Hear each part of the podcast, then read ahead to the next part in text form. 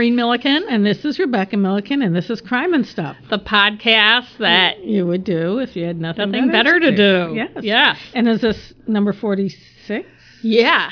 Wow. We're we're zeroing in on 50. wow. Yeah. But we have updates. I do have and a very overdue update because I suck. So this this is an update about our first ever The Yoga episode. Twins. That was a over a year ago. Yeah. It was it, It was, was November, of 2016. Wow. And it's our second most popular episode. It really is. This update was actually February 2nd, so it is a little bit overdue. a little bit. I'm going to just read some of this article. This is from NewYorkUpstate.com. They were from upstate, the Utica area. This story is by Jeff Herbert. The Yoga Twins murder trial has ended in an acquittal. The Associated Press reports Central New York native Alexandria Duvall was found not guilty after being accused of deliberately driving off a Hawaii cliff and killing her identical twin sister, Anastasia. Second Circuit Judge Peter Cahill delivered the verdict Thursday. Duvall opted to have a judge instead of a jury decide the case. Good move. Very smart of her. I'm disappointed, Maui County prosecuting attorney J.D. Kim said after the verdict. The facts clearly show it was at least reckless behavior. Well, reckless behavior isn't frickin' murder. Alexandra was driving an SUV with her twin sister in the passenger seat in 2016 when witnesses said they saw the pair arguing, yelling, and even hair pulling while fighting over the wheel. The Ford Explorer then plunged 200 feet over a cliff, killing Anastasia and critically injuring Alexandria. Duvall's defense attorney, Birney Bervar, described the crash as a tragic accident. Duvall did not testify. It's been an extremely emotional ordeal for her, Bervar told the Maui News. You can't imagine losing your twin sister in that kind of catastrophic, tragic accident, then being charged with causing the death to, of your sister, which she didn't. She's extremely relieved. I And bet. then they go on to basically give you background information, which you can find if you listen Yes. to episode one. And then it says Alex- Alexandria Duvall is going to take some time to figure out what to do next, Bervar told the AP. Yeah. Good for her. So I'm glad she was acquitted. Honestly, I don't see how you can even say it was murder. Maybe they could have argued it was like a, a murder suicide. I guess it would depend on what the definition of and murder. we talk about, but it's but, just but in any case, it was unfortunate. Yes. But there didn't seem to be intent. No. There's a lot easier ways to kill just because somebody. they fought a lot and pulled each other's hair. I out. know. I mean, what's the problem with that? I don't know. Anyway, I don't know if we ever pulled each other's hair. No, Oh. I think we discussed that too. Right. No. We all we discuss all that in episode one Yes. of crime and stuff. Our first ever. So I have an update too. I'm Ooh. sorry I can't remember the episode number. It was last fall. In any case, it's the episode about Peter Madsen, the Danish inventor, submarine builder, who is charged with murder for killing journalist Kim Wall. Mm-hmm. His trial began last week. When you hear this, it'll have been ongoing and maybe we'll even have a verdict. I'm not sure how trials work in Denmark. And it's weird because it looks like he's already, it started Thursday and today is Sunday. So, but it looks like he was already on the stand. So maybe they do things different than we do. But in any case, he's accused of murdering her on his submarine, dismembering her. He had a couple different stories about what happened. First, he said he let her off on shore. Then he said she was hit in the head with the hatch and killed. Then when they found her skull and it had no damage, he said she was overcome by fumes and he had dis- to dismember her to get her out of the submarine, which is basically the story he's got now. So Madsen, 47, was standing trial at Copenhagen City Court, accused of torturing Wall, Ugh. who was 30, before he either cut her throat or strangled her on a submarine in August. And this is by Jan Olsen of the Associated Press, by the way. He's charged with murder, dismemberment, and indecent handling of a corpse. He denies murder, but he admitted he dismembered her and wanted to bury her at sea. Sorry. Yeah, I know. Prosecutor Jacob Buch-Jepsen started the 12 day trial by reading out the charges, describing in detail how Wall's body parts were found on the ocean bed. He said a psychiatric report has concluded that Madsen has, quote, no empathy or feelings of guilt. I think that would pretty much be sociopath or one of those things. Madsen, wearing glasses, a dark shirt, and jeans, that's classic reporting where you describe what the defendant is wearing, Yes. listened quietly with his fists closed. Wall's parents were also present at the trial. Testifying, Madsen repeated his claim that Wall died accidentally inside the UC 3 Nautilus submarine while he was on deck. He said Wall, quote, had a wonderful evening until it ended in an accident, but denied that any sexual activity had taken place between them. He's also accused of um, assaulting her. On Thursday, when the trial started, he described how he found Wall lifeless after a sudden pressure problem in the submarine. Yeah, the pressure of his fucking hands around No her throat, shit. right? Quote, I could not open the hatches. I heard Kim. It was not good, he said. He added that he tried to give her first aid when he finally reached her, but stopped because it was impossible to stay inside. Quote, There was a risk of having a submarine with two deaths, he told the court. wow, good thing he got out of there. The prosecution claims idiot. Wall's murder was premeditated because Madsen brought along tools he normally didn't take, including the mm-hmm. saw he cut her up with. Buch-Jepsen, the prosecutor, said the cause of her death has not yet been established, but he said her blood was found on Madsen's nose and his bodysuit, and he also said that detectives found violent videos and texts about killing women on Madsen's laptop and external hard drive. And we talked about all that in our episode, which was number. Let me look it up. Members of the court were shown a drawing of the multiple stabs to her torso, Ugh. and I think we established that many of those were to her genitals. Ugh. An audio file of a radio exchange between Madsen and maritime officials from August 11th, the day after Madsen and Wall embarked on their trip, was also played. In the recording, Madsen said he had let Wall off on an island and that there were no injured persons aboard, but only technical problems. So the update is he's on trial. It's wow. It says the trial at Copenhagen City Court ends April 25th. Ooh. that's So long that's trial. a long trial. I don't know how they do things. And, And we'll- that was episode 37. eh, thank you. So are we ready for this tonight's story?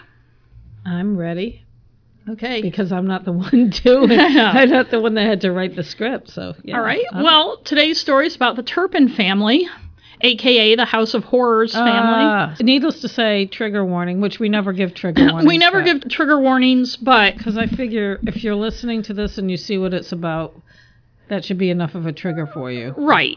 And I don't go into a lot of detail, anything more than what you might have heard on TV. There is one thing I'm going to warn about as I get in to it about animals, Ah, but we'll get there when I get there. okay. most of the information, a lot of it comes from the Los Angeles Times, hmm. which I want to say because I support journalism, I got a subscription to. Nice. Not only for this, but I really enjoyed the Dirty John podcast, and that came from the Los Oh, Angeles Times. And they always have a lot of good stories that are syndicated to other newspapers, and so I figured it's worth getting And I a got subscription lots to. of the Sarah Chalker one, which was episode Right. four. I think. Right, so supporting journalism. And I also got some from TV and ABC 2020. Hmm. And I'll also say where I got other things. There, the Independent in the UK was a good news source for some things. And, and as you know, I like to go into linear narrative Okay. so to build the story.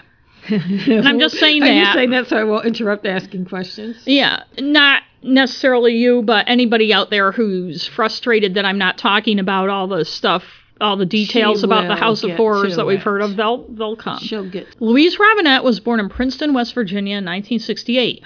Her father was a county employee, and her younger sister says the family had a pretty normal life inside the home. I had a hard time finding out how many siblings she had. I think she may have even had four or five. The 2020 episode where this sister was interviewed never mentions any other siblings or her mother or hmm. anything. But her younger sister, Elizabeth, said the family had, quote, a pretty normal life inside the home, unquote. But she also describes a world where it was, quote, her way or no way as far as Louise was concerned. Hmm. I think we've Is all been Louise there. older or younger? Yes, older. Okay. If she had to sneak around to do it, she would, Elizabeth Flores told 2020. She also said the other children in the family were sexually abused by a close relative who was not one of their parents. And another sister, Teresa Robinette, said that Louise and she herself were abused. And Elizabeth said sh- she herself was abused. But Elizabeth said they were not allowed to talk about the abuse. Uh. And I'm not making excuses for my sister, but that may have been an underlying issue, she told 2020. So, not really normal at all. No. Well, unless you think that's normal, which it is, unfortunately. Right. But as we'll go through this story, we'll find a lot of people, they'll describe something as being normal, and then they'll describe something that's absolutely not normal. Hmm. So, and as I said, that's something that'll keep coming up what people think of as normal, even if it's not. David Turpin lived in the same town, and he was seven years older than Louise. Strangely, he had the same Moe from the Three Stooges haircut in his high school yearbook photo that he has now. Or the Dumb and Dumber look. So it hadn't it. yet morphed into the Moe from the Three Stooges mullet. It is, and as you said, yeah, the Dumb and Dumber. There's a lot of ways to describe it. I've seen it mostly as a bowl cut, Yeah. described as a bowl cut. I don't understand. And not that I want to bring the Three Stooges down into this dirty No, story, Don't but, bring Moe into that. but his activities listed in the yearbook were the Bible, science, and chess club. Hmm. Yes, and I think we can all Is draw. there something wrong with the chess club? A reporter from West Virginia described him to 2020 as quiet, nerdy, a homebody. His family, like Louise's family, attended the Princeton Church of God, which was a Pentecostal church. And I don't know if people out there are familiar necessarily with Pentecostal, but it's fire and brimstone, talking in tongues. and um, um, is it li- Bible believing? Like yes, literal? Bible fundamentalist. And Elizabeth said she had known David all her life. This is Louise's younger sister. When Louise was 15 and David was 22, they started dating. Hmm. A year into what 2020 describes as their romance, the couple ran off to Fort Worth, Texas. Elizabeth said it took the police three days to find them, and her mom wanted to press charges. Ew. But she said her dad had quote unquote mixed emotions, and I'm not sure how this translates because what she said after is because we were taught that you don't have sex outside marriage. So I'm not sure how that translates into mi- mixed emotions. But in any case, the two had been brought back to West Virginia. After they were found, they were asked to come back, and they came back. I'm not really clear. And they got married. Yeah, and that was in 1985.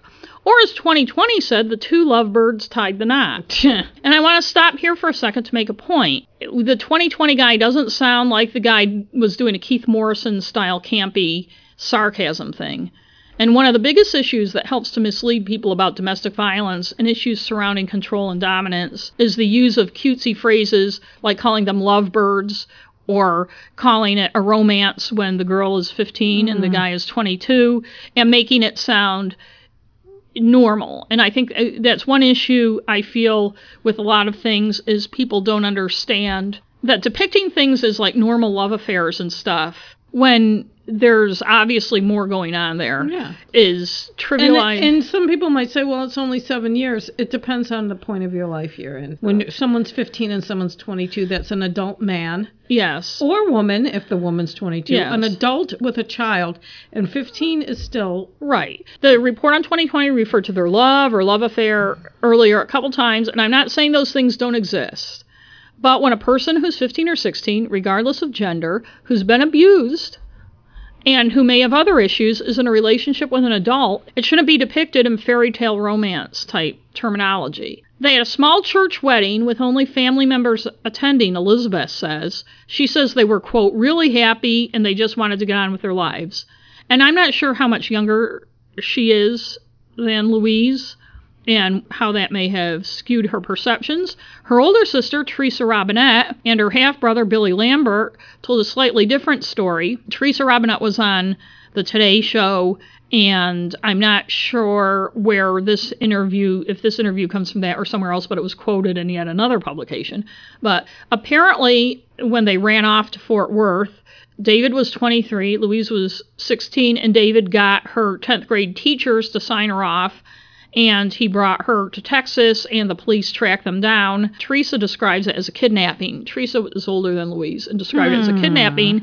And Teresa and Billy also said it was a secret wedding. It sounded like they got married without the family knowing. Makes me wonder if they got married in Texas. and then maybe there was a second. there was a ceremony when they came Right. back. And the younger sister would be too young to even. or she was depicting it a certain way for 2020. Yes. One issue with this, I had thought, oh, since this is such a new story, I wouldn't have to disseminate a lot of information. But one thing I found is there's a lot of information out there, and some of it conflicts and some of it is sketchy. And also, when a family member is accused of something too, everybody in the family is getting on TV and stuff. I'm not saying people deliberately lie or twist things, but people's memories are Well, different positive people spin on th- elizabeth things. later says in this report that she's embarrassed so people see things different ways as i'm sure anybody in a family well, can you would imagine if one of your brothers or sisters. right but in any mm. case a year later the couple moved back to fort worth where david had found a job What was his connection with Fort Worth? Did it say? he found a job at lockheed martin oh, I'm just But curious. if I don't was know- reason why they went there. maybe they just wanted to get away from West Virginia and it's a place where people go. Yeah. When I was watching, I think it was the press conference from the DA, somebody said, Why did they come to California? And everybody's like, Oh, who knows? Nobody knows. Because California is one of those places people go. They do, yeah. You know? But in any case, Elizabeth said that Louise told her she didn't want to stay at home because of what had happened in her past there, and there were too many reminders, and she just wanted to start over. Elizabeth was upset that her sister had left, and they had a cassette player that they used to play with, but who didn't? Yeah. And Louise left a message to Elizabeth on it, telling her how much she loved her and that she was going to miss her, as Elizabeth says, quote, because she knew she was going to be gone a long ways. Hmm. The couple occasionally came back for visits at first, and Elizabeth said they seemed fine. And again, she's younger. She would be a young teenager, I guess, at this time or something. Quote, they acted the same around me. David was good to me. She was good to me. Their first child, a daughter, was born around that time, shortly after. So when was that? I'm sorry. 2020 was not good with the Oh, years. okay. So sometime in the 80s, probably late 80s. It- it- the child is now 29, okay. so it would have been Yeah. yeah around 80 1988. Yeah, late 80s. Okay. According to the LA Times, they lived in the house, the first quote unquote house of horrors in Fort Ugh. Worth from 1990 to 99. So they lived somewhere else in Fort Worth before that. And then Elizabeth said the visits back home stopped and contact became much less frequent, stopping almost altogether after the fourth kid was born. Elizabeth asked Louise around the time they had their fourth kid if she could spend the summer with them in Fort Worth. And they said yes. The couple, Elizabeth noted, was really strict. The oldest daughter, who would have been, Elizabeth estimates, in first grade, around first grade age, even though it was summer, and Elizabeth is not good with dates and ages in this report hmm. either, was kept in her room, quote, a lot. So she would have been, what, about seven? Seven, six or Right. seven. Yeah. They would let her come down and eat meals. She'd have to ask permission to sit down, including being required to smile, look her mom in the eye until she was given permission. Louise would say, Go ahead. The girl would eat and go back up to her room. Ah. And Elizabeth says it was the same routine every day. And she thought that wasn't. Well, I'm getting to that. When I was looking up, because everybody's asking why, when I was looking up the psychology behind some of this behavior, and there are some reports that said, well, when people have as many kids as they did, sometimes they do things to try to control them. But this was when they had four kids. Yeah. And that may seem a lot to some people, but it doesn't result in that kind of discipline. no shit. In any case, all the kids were kept in their rooms for long stretches of time and had limited contact with Elizabeth. She said it was almost like Louise didn't want her talking to them, and the kids weren't allowed to talk to her without permission. So, can you see a seven year old not being allowed to talk to somebody without permission? Elizabeth felt uneasy about it, but also didn't feel she had the right to speak up. She said to 2020, maybe I shouldn't question her parenting. I mean, what have I got to offer? I'm 19, 20 years old, you know? I wasn't comfortable with her like I used to be. Mm. I can kind of see that. Well, there's but- more yeah, later okay. because the theme of people not speaking up obviously ah, comes up over and over in this. So Okay. she is also upset to find that they were drifting away from their strict Pentecostal upbringing. Quote, they didn't want to bring their kids up in church. They don't trust church people. Well, She says they began checking up on other churches, and here 2020 shows the interior of what's obviously, to my practice eye, a Catholic church. Hmm. And they show that, and then Elizabeth says they read up on witch doctors and stuff like that. and I'm like, hmm. But then she did say they checked on Mormons and Catholics and Mennonites, from what she remembers.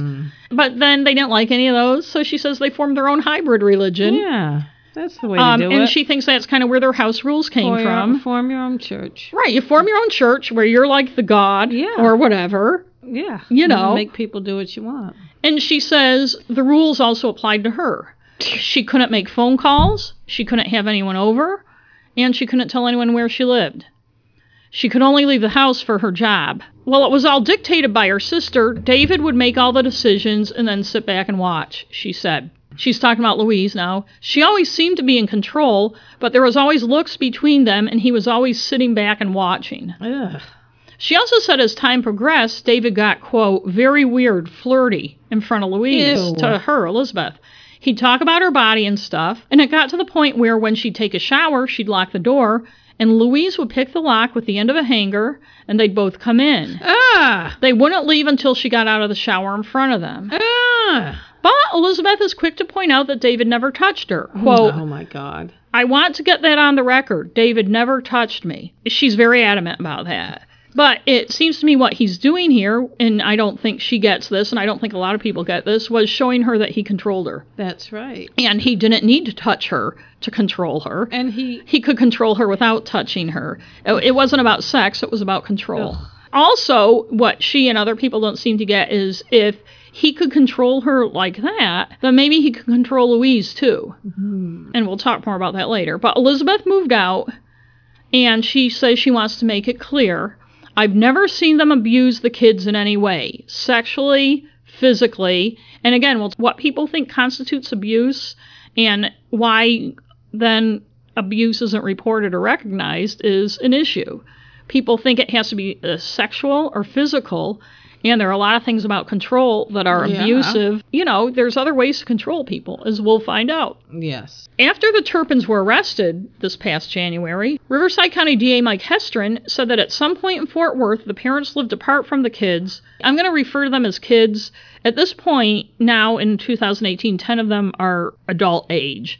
But it's just easier for me to say the kids are the children, even when I'm referring to what happened in 2018. Well, they're 2018. their children, so eh, Right. Riverside County in California DA Mike Hestrin said at some point in Fort Worth, the parents lived apart from the kids and just visited to drop off food occasionally. The kids at this time would have been well under 13 and probably younger since the Turpins left Fort Worth in 1999. so they left the ki- where were they when the kids they lived somewhere else. They don't know. They don't There's a lot of things they don't know. So- They're trying to piece the pieces together. Do you know? I know you don't. So they were all under thirteen. So were some baby age? Or? They, I don't know. Okay, I don't I'm know just- what the names of all the kids are. We know the oldest one is 29. Yeah. This was before 1999. yeah. Okay. So I'm there were at least four kids. And we know they ended up with what thirteen. They so, ended up yeah. with 13. So but before are- 1999 when they lived in Fort Worth, they left the kids at home and lived somewhere else and just stopped by the drop off food. The oldest one was born 29 years ago. Okay. So um, right. I'm not good at math, but I took some time to figure out that they would all would have at the very oldest Okay. 13 or young and probably younger. But. Yeah. Hestrin said at his press conference January 18th, and I'll talk about that more later, that there's a lot they don't know and they're trying to put the pieces together. I put the pieces of this narrative that you're hearing now together through a bunch of different things, and there were some things that were contradictory or didn't make sense, so I, in some cases, chose what seemed to make the most sense or seemed to me the most credible in any case. Okay. After David and Louise were arrested this past January, a schoolmate of the oldest daughter posted on Facebook that he'd attended kindergarten through third grade with her in Fort Worth. And we're not saying their names mostly because I don't know them. I do know that they all start with J. Uh oh. And I know. But one of the girls' names, the one who posted videos, secretly posted videos on YouTube, the 17 year old, the one who escaped, spoiler alert, I saw her name somewhere. I don't know that it's her name. I don't see any reason to say their names if they're not being made public. So, But in any case, Taha Muntajibuddin, Nice. a pediatrics doctor in Houston confirmed his Facebook post to the Associated Press, and that's where this following account is taken from. He described the oldest girl as a frail girl. She had pin straight hair with bangs and often wore the same purple outfit. He said she was teased and bullied, particularly because she smelled, quote, like filth. Unquote. Another classmate, Stephanie Hernandez, told the AP in a Facebook message that the girl was quiet and always wore dirt stained jeans that were too small. She said the girl was often bullied. I remember someone kind of slung her around like a rag doll, said Hernandez, a re- who's a registered nurse in Mansfield, Texas. Muntajibuddin, the one who's now a doctor, wrote that it was jarring to learn in January that she, quote, quite literally had to sit in her own waste because she was chained to a bed. It is nothing but sobering to know that this person who sat across from you at the lunch table went home to squalor and filth while you went home to a warm meal and a bedtime story, he wrote. After learning of the case, he shared on Facebook his, quote, overwhelming sense of guilt and shame over how she was treated at school. Oh, it makes me so sad. Know. He told AP that despite the fact that she was bullied by her peers, she, quote, was still one of the most pleasant people I've had the opportunity to meet. She had this whimsical optimism to her that couldn't be dampened, couldn't be doused no matter what anybody threw at her. He was apparently taken to task by many for his post about why he didn't do more at the time Oh, and that jeez. kind of thing. And I'm like, um, this was kindergarten through third grade, and it, to them There's she so was she was a sad, dirty little kid age. that Yeah. people made fun of. Yeah. I'm not justifying making fun of kids, but Ugh. And he told AP it was just meant to be an honest lesson, take it or leave it. That's but at right. some point, the Turpins started homeschooling their kids. Obviously, David and Louise were very controlling people. We talk about it more later, but by homeschooling, you have a lot more control over your children. And also the the reporters, the people who are I don't mean news reporters, I mean the people who are there to look for signs of abuse and neglect are no longer in their lives. right. And I almost wonder if somebody and this hasn't come out in the news anywhere. Maybe it's not even something anybody remembers, but if somebody said something to somebody, maybe even unofficially, that made him pull the kids from school. It Could be. But they had little contact by this time with family or with other people. David worked at Lockheed Martin, which is a defense contractor, but their finances were in the red. And in 1999, they fled their home in Fort Worth, just left everything behind, and the house was foreclosed on.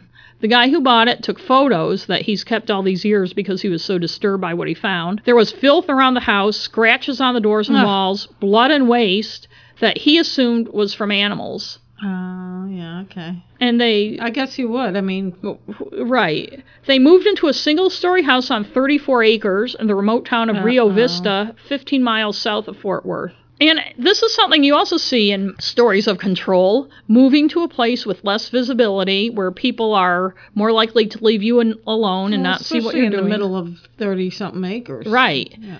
And it was a little ranch. At first, it was this ranch house, um, three or four bedrooms. Still, even though they were on this 34 acres, and neighbors said they saw some weird stuff right away that made them think something wasn't right. Neighbor Ricky Vineyard said almost immediately they thought the family was off. For instance, they kept the lights on at all hours with the blinds drawn. One Christmas, they bought eight new children's bicycles that sat outside unused until they became bleached by the sun, and he never saw the kids use them. The bicycles just sat there. That's weird. Soon after the family arrived, one of the older girls tried to run away but was returned home by a local resident. And I know everybody's saying, oh my God, how could they do that? But she was a kid who ran away and somebody brought her home. David Turpin would stand in the driveway shooting cans with his pistol, aiming toward the road. Hmm. Barbara Vineyard, now 19, Ricky's daughter, and her sister Ashley played with the Turpin children a few times in a nearby creek, but the kids wouldn't tell them what their names were. Hmm. And Barbara says, We had to guess them basically, and the kids didn't like that either.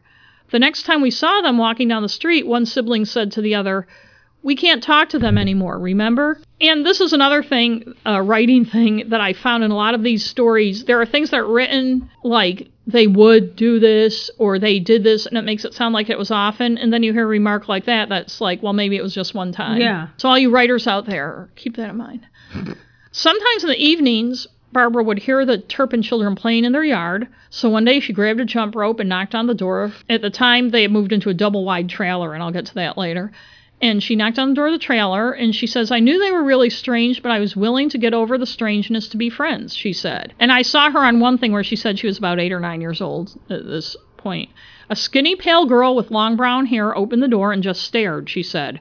Her eyes got real wide. She closed the door back in my face. She came around the back, looked at me, and then ran back away into the house through the back door. Hmm. And Vineyard didn't try to go over there to play again. Her sister Ashley has a similar story. She told the Daily Mail that she knocked on the door, and Louise answered and told her she wasn't allowed to play with the kids anymore. And after that, anytime she'd knock, no one would answer. I wouldn't even knock after that. She had Uh, a lot of balls. They were persistent kid. kids. Well, Yeah. they lived out there in the middle of nowhere and Yeah, wanted friends, bored, I guess.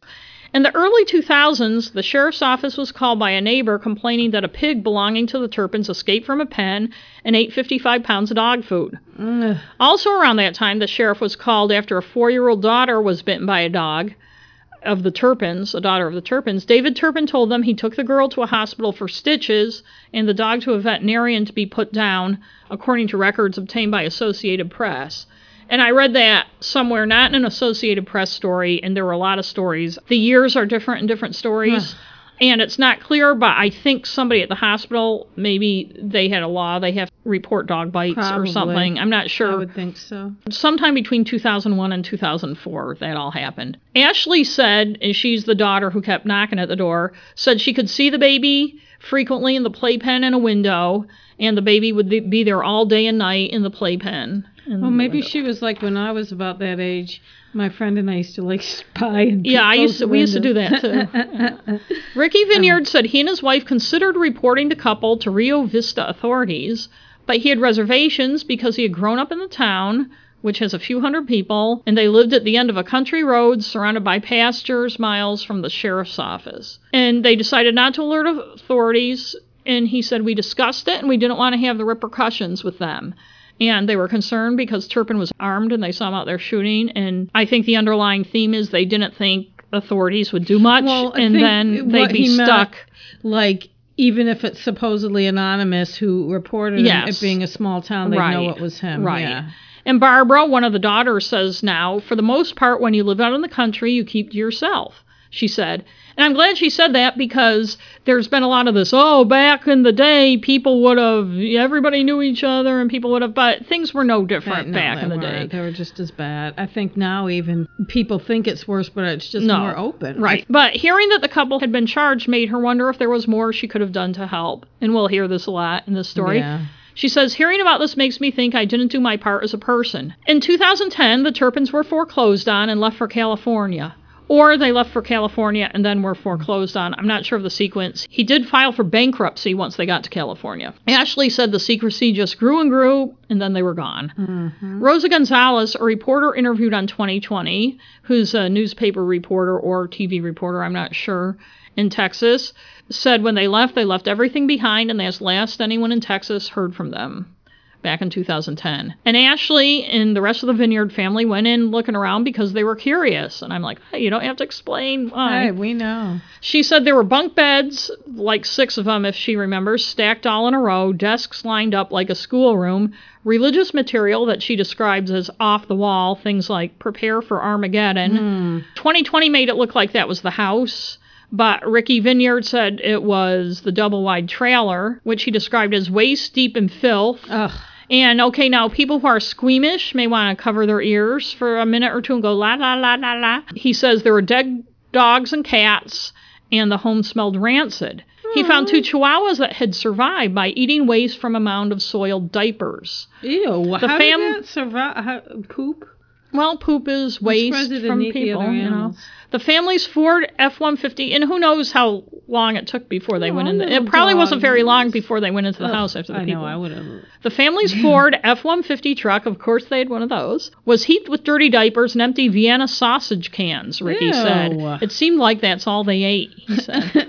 Oh. he said the feces littered living room had eight small desks, chalkboard, alphabet, and number signs stapled to the wall. Why? Why can't they use the toilet? I'm just saying. That's a rhetorical question. Yes. Is it human feces? I assume so. Everything had locks on it, he said. The closet had locks, the toy chest, the refrigerator. And this is not the first you've heard of feces in their house because the Fort Worth house was smeared with Ugh. feces. Well, they didn't let the kids go to the bathroom. Oh, that's is one of the things. Oh, God. Especially when they were chained up. Ugh. He says there were no beds, just mattresses. There wasn't a place in that house that wasn't filthy. Ugh.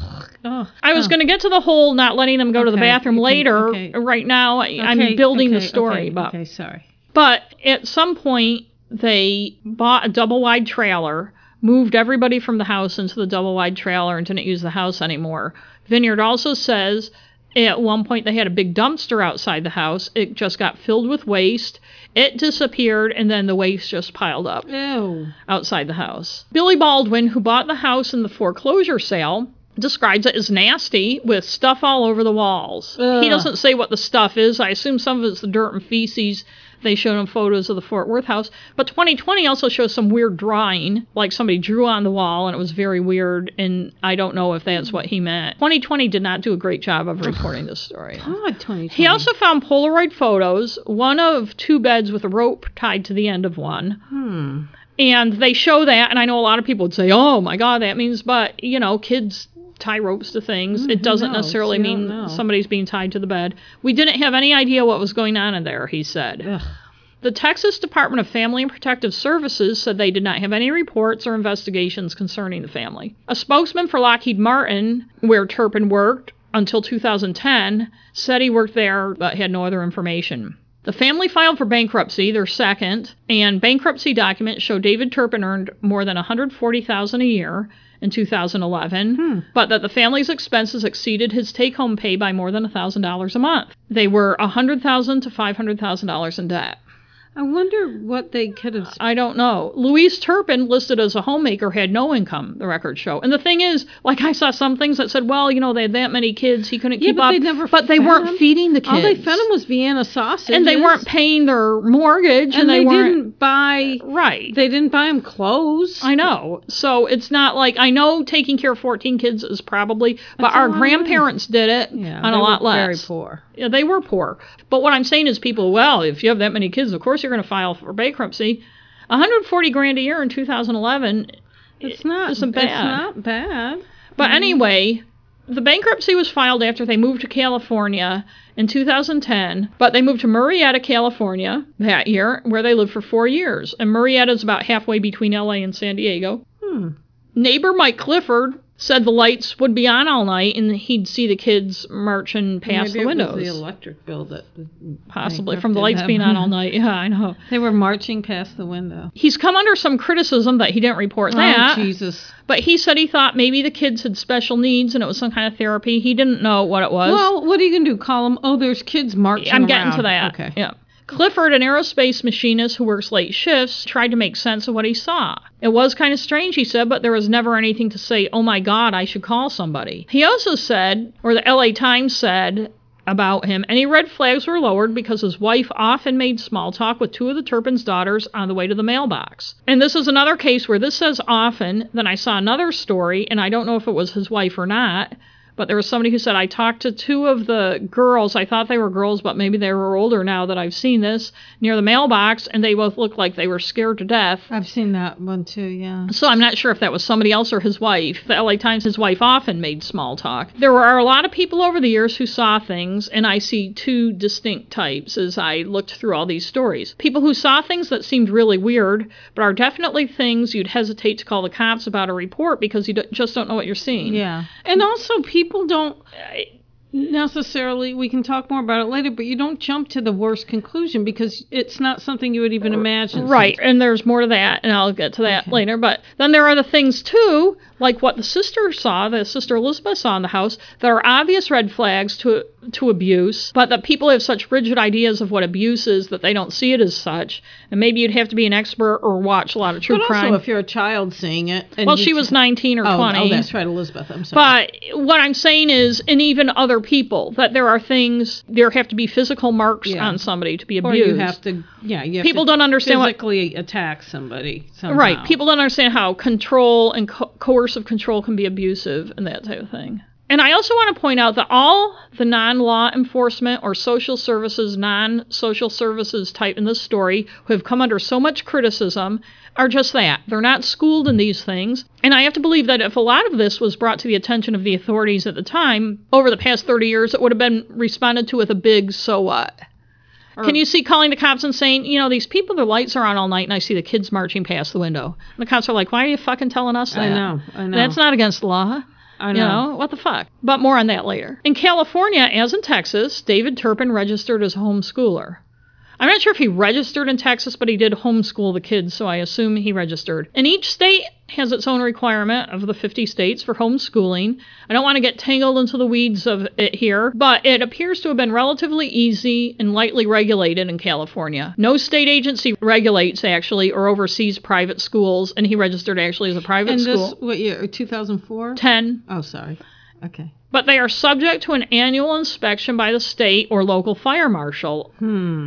The city could find no records of fire inspections. I, AP looked into it. Perris, assistant city clerk, and that was the second town they lived in in California. Judy Hawney said in response to a public records request by AP, City Fire Marshal Dave Martinez did not return repeated phone calls. Huh. Yeah, To AP. he didn't. The LA Times reported that David Turpin was listed as the principal. He submitted paperwork each year, but the information sought by the California Department of Education, like the address, type of school, and enrollment numbers, likely offered authorities scant insight into the children's lives. That's AP saying that. The annual paperwork is all that California law requires. Neither the Department of Education nor the local school districts had any legal responsibility to knock on the Turpins' door, review their curriculum, or assess the children's academic performance.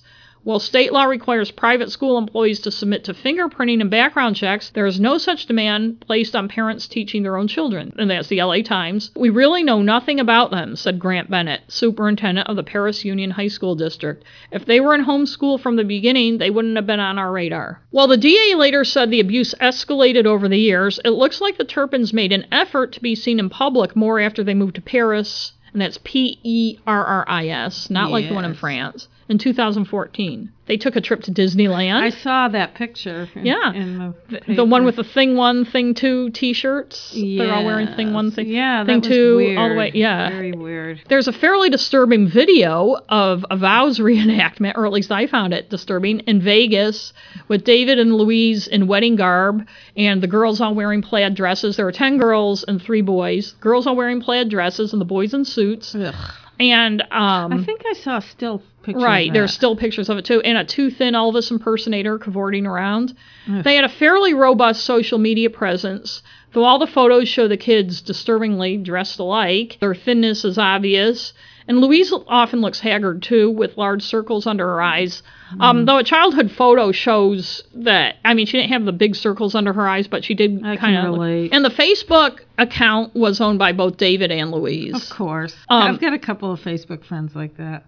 Yeah. husband and wife together. It's, hmm. It always strikes. And around 2012 or so, when they first opened their face account, they posted a photograph of their family. The youngest wasn't born yet and wrote that all 12 are our children and we are very proud of them. Authorities reviewed the Facebook page. I assume it's been shut down. I didn't have time to look for it. Probably has, um, unfortunately. the LA Times said it is filled with recent pictures of the large family wearing matching outfits and smiling at Disneyland. Photos posted in May 2016 depict an apparent marriage vow renewal ceremony. That's the one I talked about in Vegas. I think that was part of, you know, people are like, oh, why'd they put stuff on Facebook? Well, they weren't putting on Facebook, hey, we're torturing our kids or not letting them eat. They were putting pictures showing them as what they thought was a happy family. Like a lot of people do on Facebook. Well, it's part to of a certain extent. Yes. And it's part of the public face thing that I'll talk Yeah. about a little later.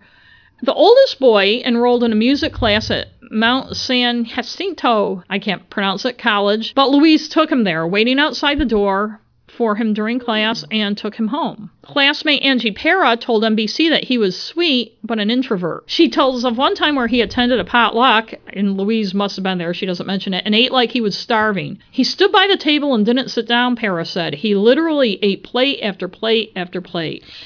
She didn't say whether he smelled or not, did she? No, she Oh, didn't. okay. But she seems like a nice girl, and I've been known to do that at buffet Really? potlucks. So, also, Louise Turpin was obsessed with the TV show Kate Plus Eight. Her brother, her half brother Billy Lambert, told Inside Edition that she thought maybe the Turpins could have a reality show of their own. Oh, Dream on. He says, I believe that my sister wanted a reality show because the very last conversation that I had with her before all this happened, she did actually say that she feels they would be perfect for TV. He also said that they were planning on having a 14th kid. Cops searching the house discovered hundreds of DVDs, including all seasons of Kate Plus 8. You mean John and Kate plus eight? Oh, well, oh, there's Kate plus there was. Kate Plus 8 after, After John John and Kate. left. Maybe I'm- that's why she This was it. on Inside Edition. I assume they would know the name of the show. Lambert says dressing all the children alike for public outings and posting videos of trips to Las Vegas to renew their vows by an Elvis impersonator were all part of their desire to be reality TV stars. But that means that they thought they actually were kind of normal. And People have different perceptions. I mean, this is like that old thing about the elephant. you know, the five blind yes, guys and the yes, elephant. I don't have to explain what that is, right?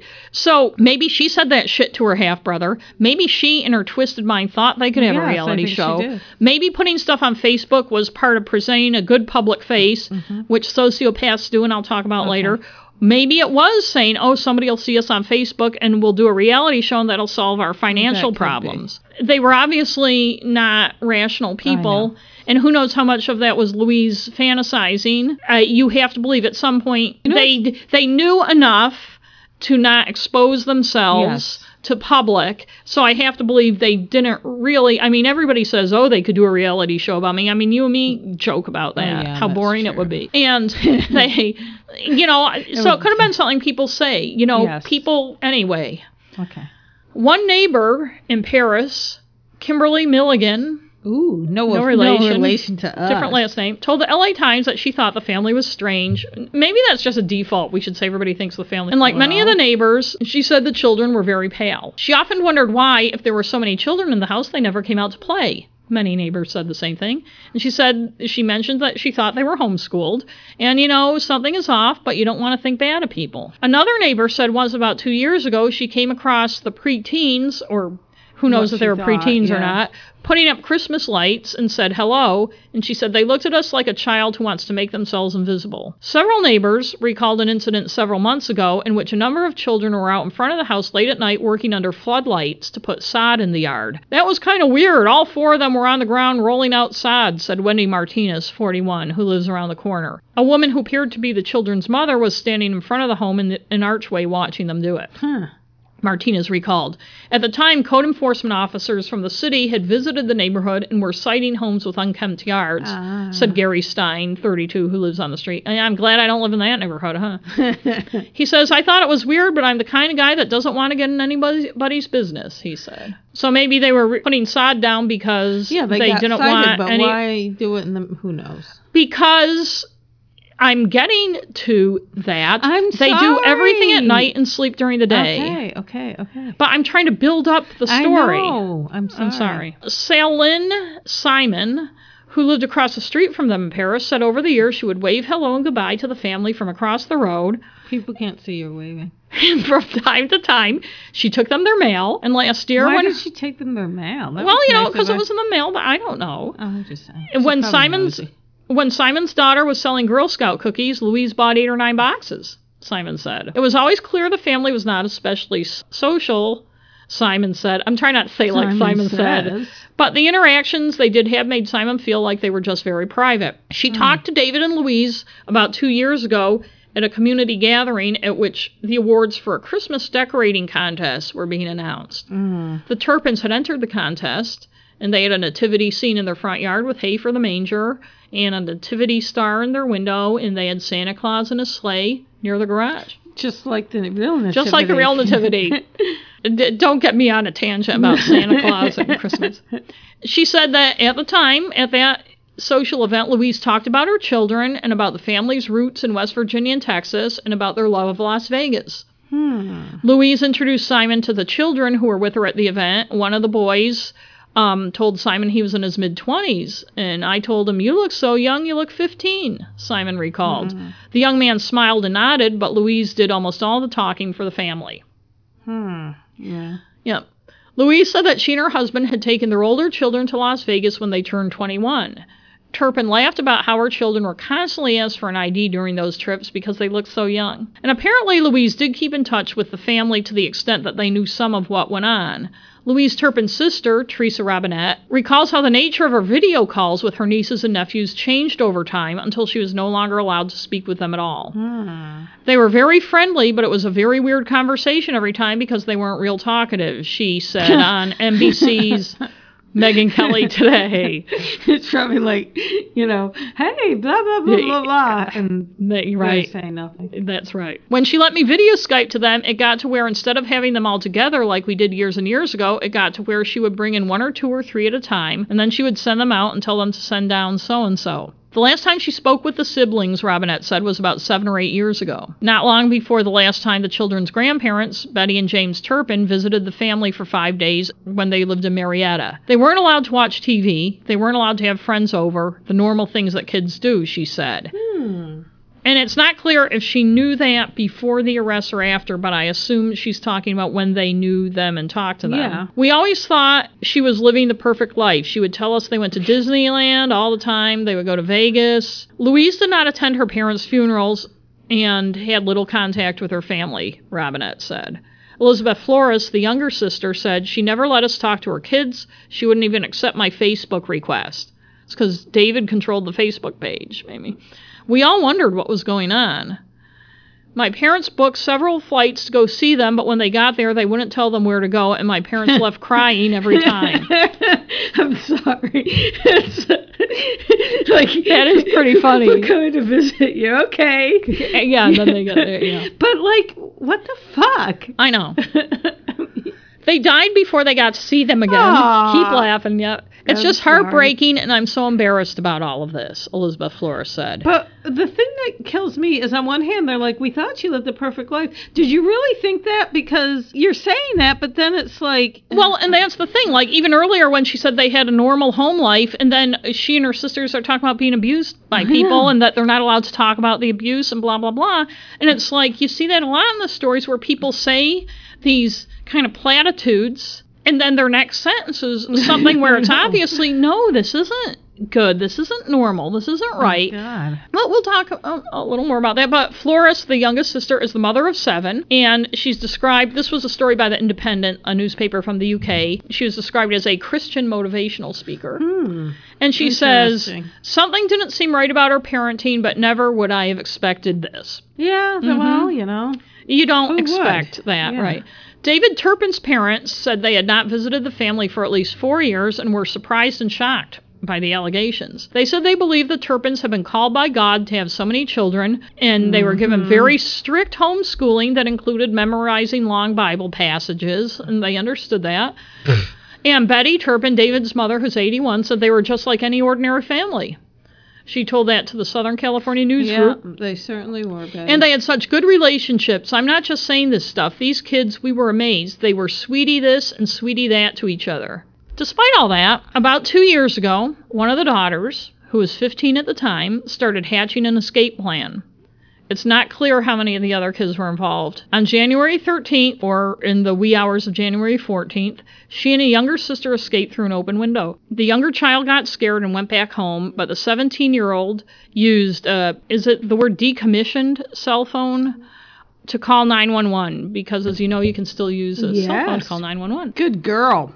Yeah, when the police got to the home, three of the kids and the sequence of events after she called 911 I found very muddled, so I won't go through. But she convinced them enough. She said her siblings were chained up, and I think she may have had pictures on the phone. Nice. It's hard to say. When the police got to the home, three of the kids were chained up Ah, the Turpins managed to unchain the 11 and 14 year old, but the 22 was still chained when the police went in. The house had a foul stench, I bet. police said. And police said despite the scramble to unchain the kids, Louise Turpin seemed surprised to see the authorities, Riverside Sheriff Captain Greg Fellows said. Hmm. It seemed that the mother was perplexed as to why we were at the residence, he said. the Turpins were unable to immediately provide a logical reason why their children were restrained in that matter, deputies wrote. I'm sorry, but is there a logical reason? There is no reason because there I are know. no- They found the house was listed as Sandcastle Day School, a non-religious co-ed private school with students enrolled in 5th, 6th, 8th, 9th, 10th, and 12th grades. Riverside County District Attorney Mike Hestrin, in his January 18th news conference, stressed that it's an ongoing investigation and there's much that isn't known. But he gave what he called a snapshot of what led to the charges. This is severe emotional and physical abuse, Hestrin said. There's no way around that. This is depraved conduct. Here are some of the facts, probably familiar to most of you by now, nearly two months after that press conference. He said that the family would sleep during the day and be up all night, going to bed about 4 or 5 in the morning. And he said that frequently during the press conference, and he stressed that it was every single person in the family. He said the punishment had begun early in the family's history, but escalated in intensity over the years. When they first began tying the kids up, they used ropes, but when one of the kids managed to get free from the ropes, they switched to chains and padlocks. Ugh. The kids were not allowed to use the bathroom when they were Ah. chained up. The kids would sometimes be bound for weeks or even months. The parents would withhold food, but often buy things like pies and leave them on the counter, not allowing the kids to eat them or eating them in front of the kids. Ah, And the parents themselves were well nourished. yeah. I There were also lots of toys in the house, but they were all new and in their packaging. The kids weren't allowed to play with toys. He said they were only allowed to shower once a year, and they were punished for things like washing their hands above their wrist. He said 12 of the kids are severely malnourished, and the extent of the damage, malnourishment can cause extensive physical and cognitive issues, isn't yet known. The two year old appeared to be okay, the youngest baby. The family dogs also were healthy, apparently. Hmm. The kids are very limited in what they know. They didn't know what a police officer was, for instance. And then one of the reporters said, "Well, if they didn't know what a police officer was, how did they she know to call 911?" And Hestrin just said, "I don't know, or I can't talk about that." When the 17-year-old was asked if there was medication or pills in the house, she didn't know what medication or pills was. Maybe they said meds, and she hadn't heard that jargony reference to it. Who knows? Maybe they called things different things in their family. they are also alleged to have beaten the kids frequently including strangulation. The kids were allowed to keep journals, and there are hundreds Huh. of them. That's weird. And the police are hoping that they'll shed some light on the case. I'm sure they looked through them. I'm not sure how much by the time of this press conference, but I wonder if what they wrote in the journals was true controlled or accurate, restricted. yeah. The reporters at the news conference asked a lot of questions. oh. Some good, some that show how far we have to go before people understand this stuff. For instance, one reporter asked what the Turpins got out of keeping their kids really small. At least that's what it sounded like. The sound from the reporter's hmm. questions was hard to hear, but that's. And Hestrin gave clipped answers or said he couldn't say more. And for instance, that one, he just chalked it up to human depravity. They kept asking why. A public defender for David Turpin said outside the courthouse that our clients are presumed to be innocent, and that's a very important presumption. The lawyer, David Macher, told reporters that the case will be tried in court, it will not be tried in the media. Too late! But he added that defending the Turpins against so many serious charges is going to be a challenge. Yeah, I bet. And I'll tell you what the charges are later. But first, here are some of the answers I found to some of the general questions at the news conference. First, about the the child that was able to get away. Why did she wait all those years? Why didn't she do something? or Oh why didn't the other kids do anything? Bruce Perry, a psychiatrist and senior fellow at the Child Trauma Academy in Houston, said most people would recognize mild forms of the same inaction. It's a coping mechanism, whether it's failing to speak out against off color jokes, enduring sexual harassment, or staying in an awful marriage. Quote, This happens all the time.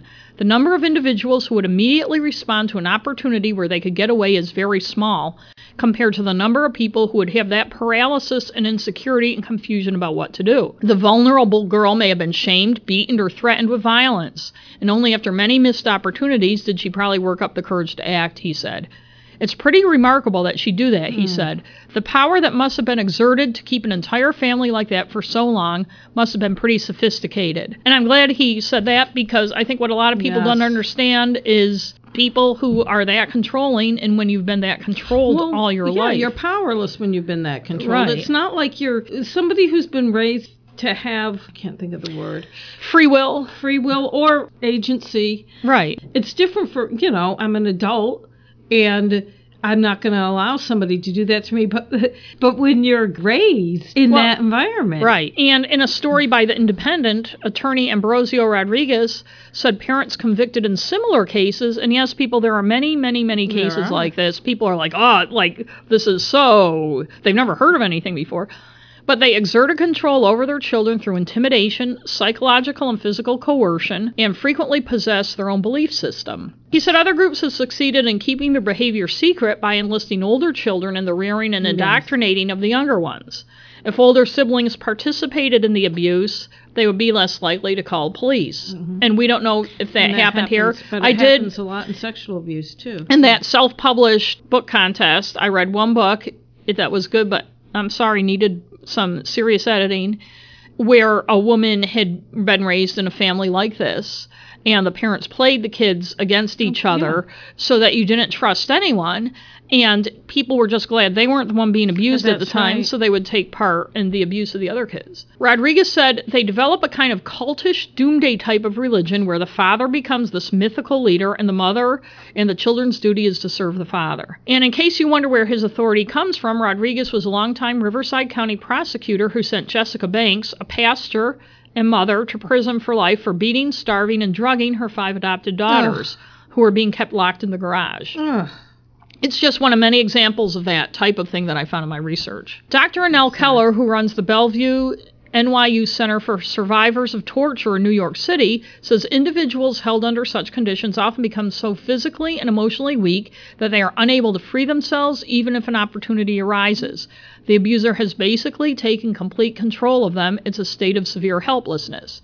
She said many abu- victims of abuse suffer from severe depression, anxiety, nightmares, and are easily startled in public, which I think we heard some accounts of.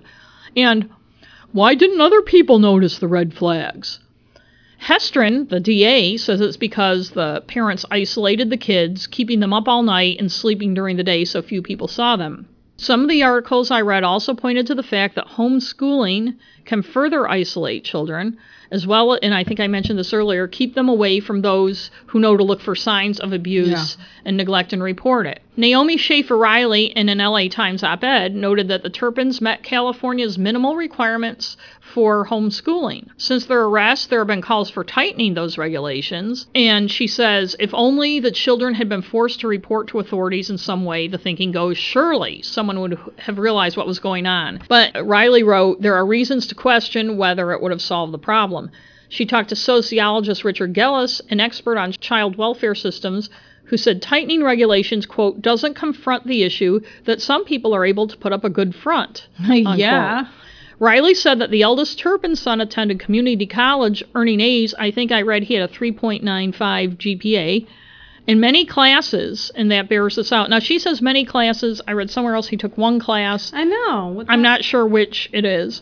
Gelles, who is the former dean of the School of Social Policy and Practice at the University of Pennsylvania, notes that teachers and administrators, like neighbors and relatives, often engage in what he calls selective inattention. Gelles said research suggests that people are less likely to report those who look like them and seem to be from the same socioeconomic group. Hmm. This is particularly true for white middle class families. The more people are like me, the more reluctant I am to report their deviant behavior, the feeling goes, he said. And here's a note on the good public face part. The LA Times, in the days after the arrest, reported that Ivan Trahan, an attorney who represented the couple in their 2011 bankruptcy, was shocked at the arrest. Quote, hmm. To me and my wife Nancy, who was with me during the interviews, we always thought of them as very nice people who spoke highly of their children. He never met the children. Yeah, of course not. They seemed like very normal people who fell into financial problems. Here's another. Eric Aguirre, the family's former landlord in Murrieta, California, was shocked when he first saw the reports about the family. Aguirre said the family rented their former five bedroom house sight unseen after moving from Texas. He interacted with the family only once when he came over to perform routine maintenance. The children slept in bunk beds, he said, but nothing about their behavior or the condition of the house seemed out of the ordinary. The children, he said, were quiet, shy, and well behaved. That was probably hmm. early after they moved in, if the house was clean. And what about that Elvis impersonator? Kent Ripley, the Elvis impersonator who presided over those 2016 vow renewal ceremonies, told the Associated Press, watching them now, it's kind of haunting and disturbing. They all looked young and thin, but I figured it was just their lifestyle. Maybe the activities they did, maybe because of their re- religious beliefs. I didn't get that in depth with them, but I knew they were a fun family. Oh, you did know that, did you? Well, what I'm saying is, I know. I'm sorry. this is the whole good face thing the sociologist was talking about. Yes.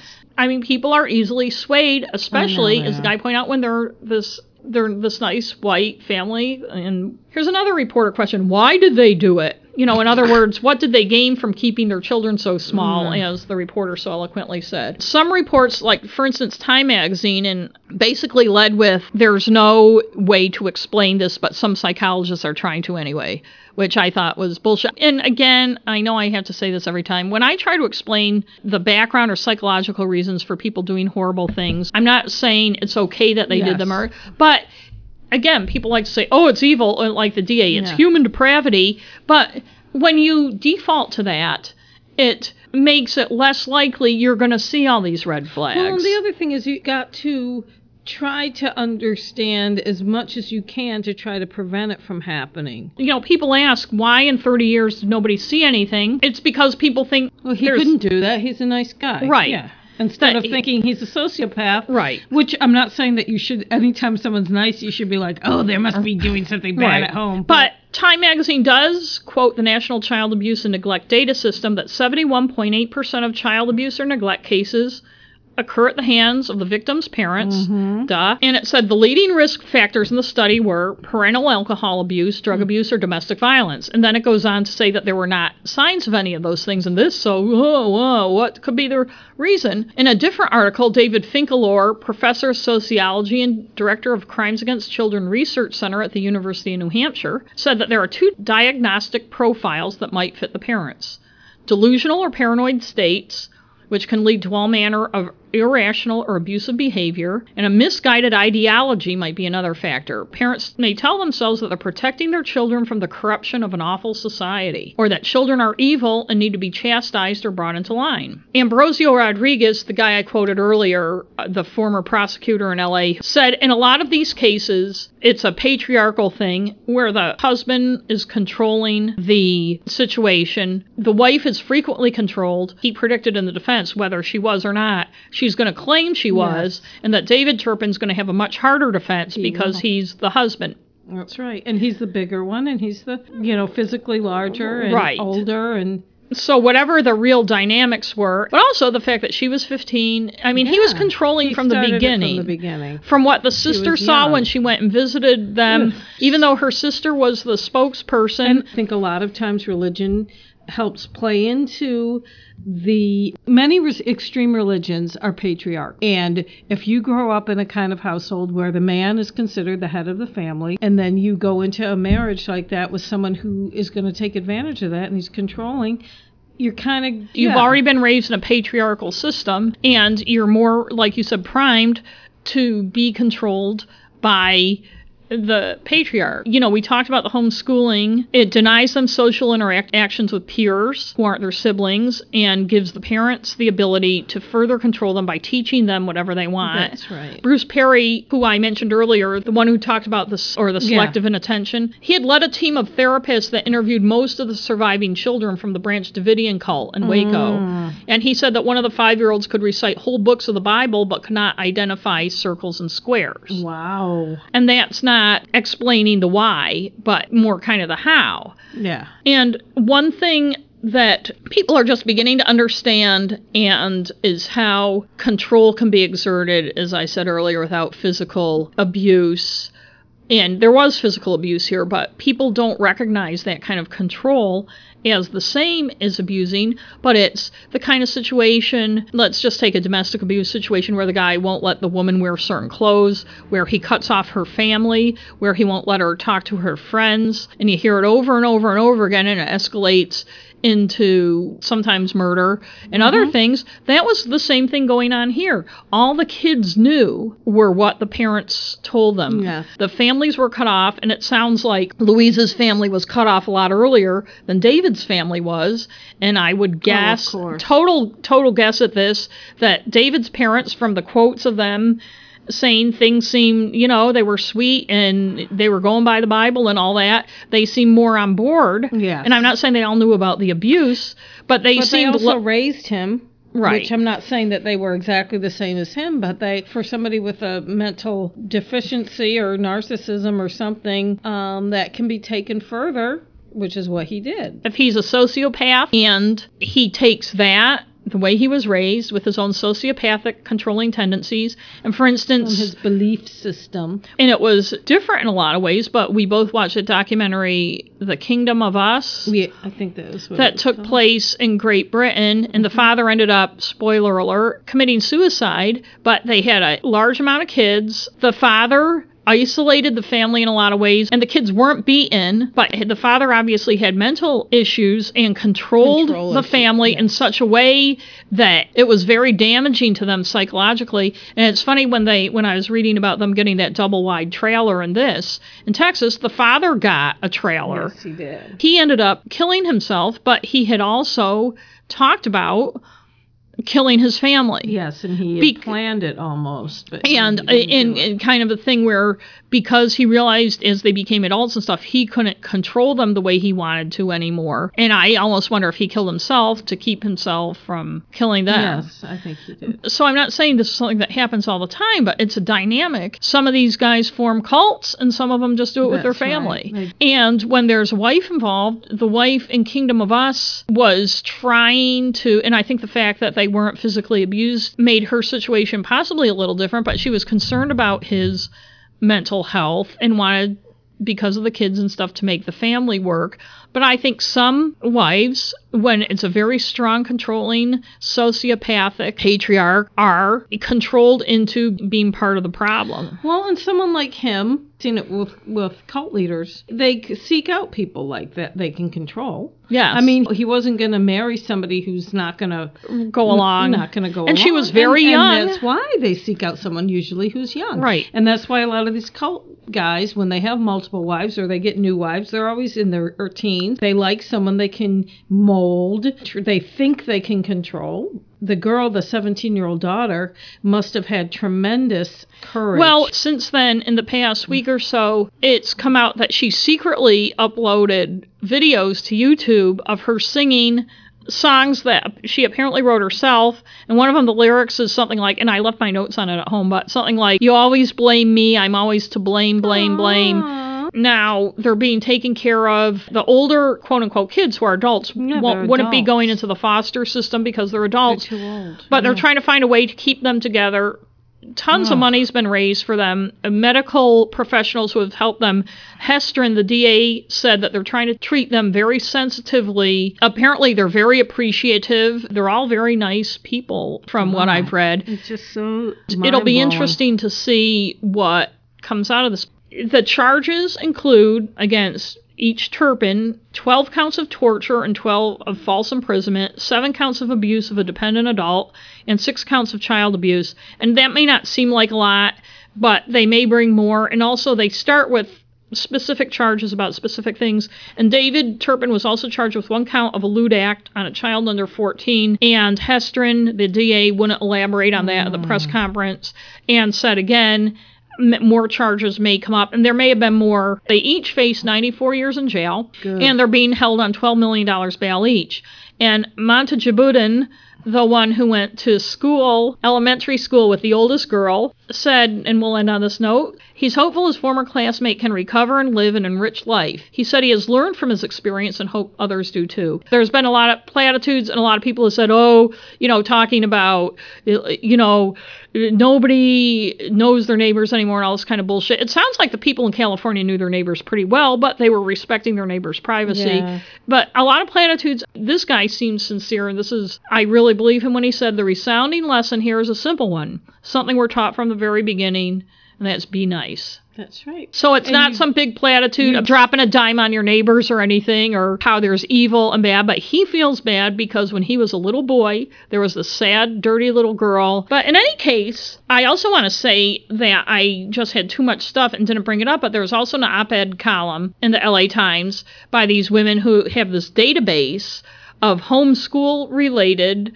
abuse issues. And I'm not saying that all people who homeschool are abusers, but just like the pedophile puts himself in a position where he's around kids, Yes. you know, the coach or the Boy Scout leader or whatever, people who are prone to doing what the Turpins did tend to homeschool because. As we talked about earlier, they can maintain control. Yes. Th- They've isolated the kids, and I can't recall the stats. The story just got too long, but maybe I'll do a little addendum next episode and just say, but these women have a whole database. They've been keeping track of homeschooling tied to abuse, and the numbers are quite startling. And I also read that dressing them all alike is another form. I mean, I've known people with big families who say, well, we dress them all alike so we can spot them when we're in a crowd. You know, because you can't hold everybody's hand so you don't lose track. But it's another form of exerting control. Yeah, you inter- and you're squashing their Just like our. Catholic school did to us with our uniforms. Well, you're, it is. I mean, that's what uniform. I mean, it's a way to but when we got of cut home, someone down to size Right. and say, "Look, you're all Right. It takes away your personality. Yeah. But when we got home, we got to wear what we wanted. So we'll probably end up updating this as things go on.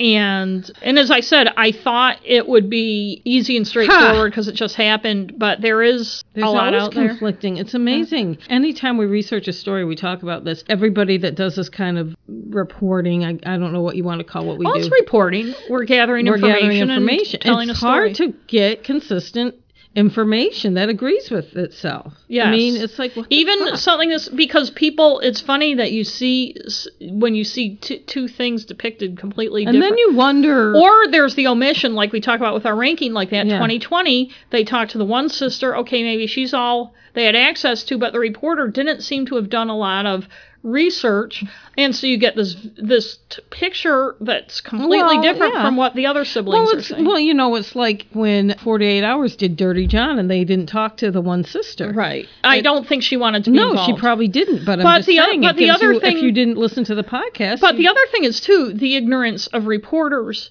For instance, why do you keep them so? um, why do they keep them so small? I don't know, but like in the 2020, yeah. where the reporter himself is t- talking about the love match between the 15 year old Oh, and the 22 year old, you know, there's no context. But the other thing is, the reporter's one thing, but it's not like he's the only person making decisions about what to say. No. I mean, the producer should be like, look, that. No, I don't even know if they write their own scripts. I really mean? don't. It's Yeah. so stupid. But in any Anyways. Okay, are we ready for for our recommendations. Yay!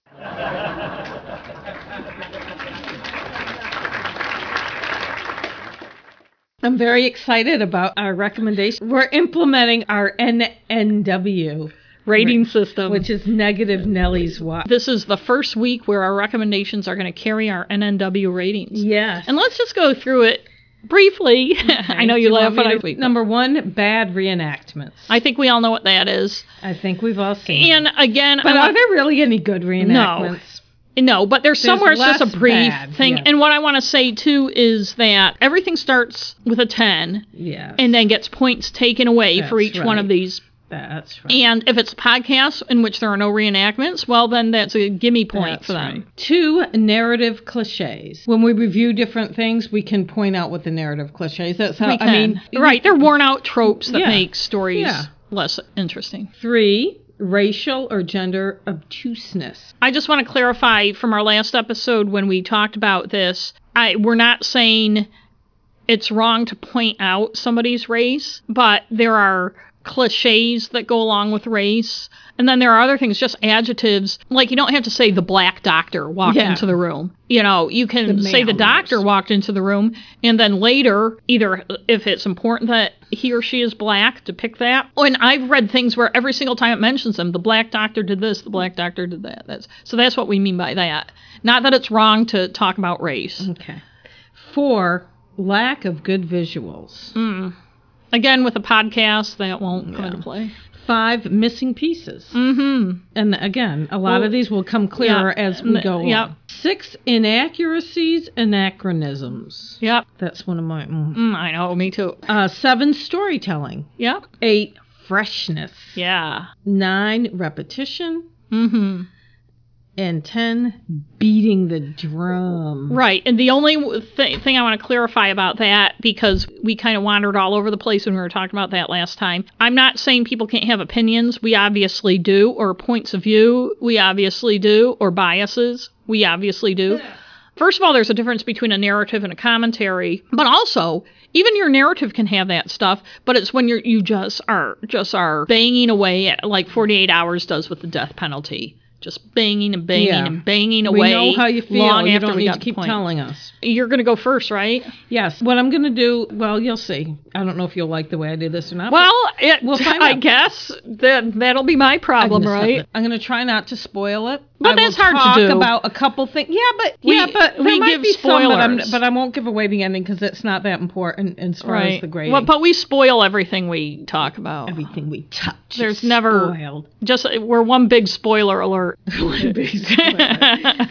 okay. So the one I am going to do, as you know, I like to watch Netflix all the time. Yes, you one do. And and you're not using that as a euphemism. You really do watch Netflix. Yeah, I don't. Because yeah. apparently there's also a thing that means having Netflix and sex. chill. I don't understand that. Whatever. Don't Yeah. you just say having sex? I know. Well, that's what our generation used to. Our generation used to say having sex, but I guess now you need a cute cliche for. It. Anyways, what I decided to start watching because it kept popping up was Seven Seconds. This is a 10 episode, the first episode, beginning of the episode kind of sets up the story. This white guy is driving through Liberty Park in Jersey City. He hits a black kid on a bicycle. He doesn't call 911. He calls his boss. It turns out he's a cop, and his boss is a cop. They're on the drug squad. His boss and two of the guys from the squad show up, and they decide the kid's a goner. Just leave him. He's dead. So they leave him, and it's a hit and run. That's how it starts. So you already know what happened and who did it and who's involved. That's Right. not the story. The story is how it unfolds, what happens, the cover up, the cops having to cover it up, what happens. It's got a lot of layers to it. The drug squad cops are white, and the the boy and his family are black. He's a 15 year old boy. Regina King plays his mother, and Russell Hornsby plays his father. They're both excellent, and all the acting in this is excellent. The ADA is a young woman who's black. She's played by Clare Hope Ashitey. I don't know if I've ever seen her in anything before. She's very good. And there's a homicide detective because, spoiler alert, the kid ends up dying. He does that in like the either the first or second. I think it's the second. So there's a homicide detective also, and he's white. The drug cops are white. The uh, family's black, so that kind of sets up the dynamic. And one of the reasons the cop want to not report it is because they think there's been enough issues with with white cops killing black kids. And And it'll no- just be a think that rain they- of shit on Yes, them. they think it will be. So I'm going to go through the ratings and then I'll talk a little bit more about about the show. So number one is bad reenactments. Doesn't apply to fiction. No, it doesn't matter. Number two, narrative cliches. Yes, Many. there are many in this. Yes. and I will talk about some of them, and they, they'll kind of be spoilers, but you'll deal with it. Fish, the homicide detective. He's got an angry ex-wife. We found out early on. Mm. Very cliche. She's also a cop. He and she have a contentious relationship, but they still have kind of this thing. But blah blah blah. At least they don't sleep together. They have a daughter who's a, a young teen, but it's just annoying. Like, yes. There's always the angry, bitchy Yeah, wife. There is. KJ, the uh, DA, Assistant district attorney. or as Moe and I called her, the drunk, the drunk. The angry, drunk black woman. I didn't think she was angry. I thought she's just sad, but she's very drunk often. That's not the cliche, though. That doesn't bother me so much. The cliche is she has a relationship with her father where he's some high powered lawyer and she comes from a rich family and she's trying to prove herself to him and she's not worthy because he puts her down and blah, blah, blah. That's a cliche. Maybe not for a black woman, but for a young Right. Take the rate. the you young can. lawyer Right. type or the young professional whose father and the same thing happened on the good wife with what's his face the kid from Yeah. the guy from The guy from Gilmore Gilmore, Girls. Girls. right? Whose name I know but can't think of. Right. he has a, his last name has a bunch of Right.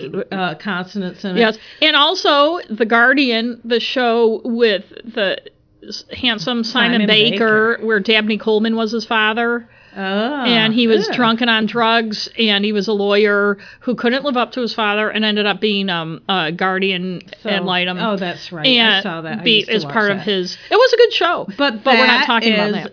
The other narrative cliche is Jablonski, who is the young cop that that hits the kid. Yes. He has a ne'er do well father who mm. has been absent most of his life, but shows up, shows up once in a while, drunk, trying to ingratiate himself with his son because he needs money. And that is also Yes. a trope that I'm fucking sick of. Yeah. There's at the beginning, his wife is Jablonski's wife is pregnant. Mm-hmm. And, she seems very sweet. I've only watched one episode. She's but not pregnant.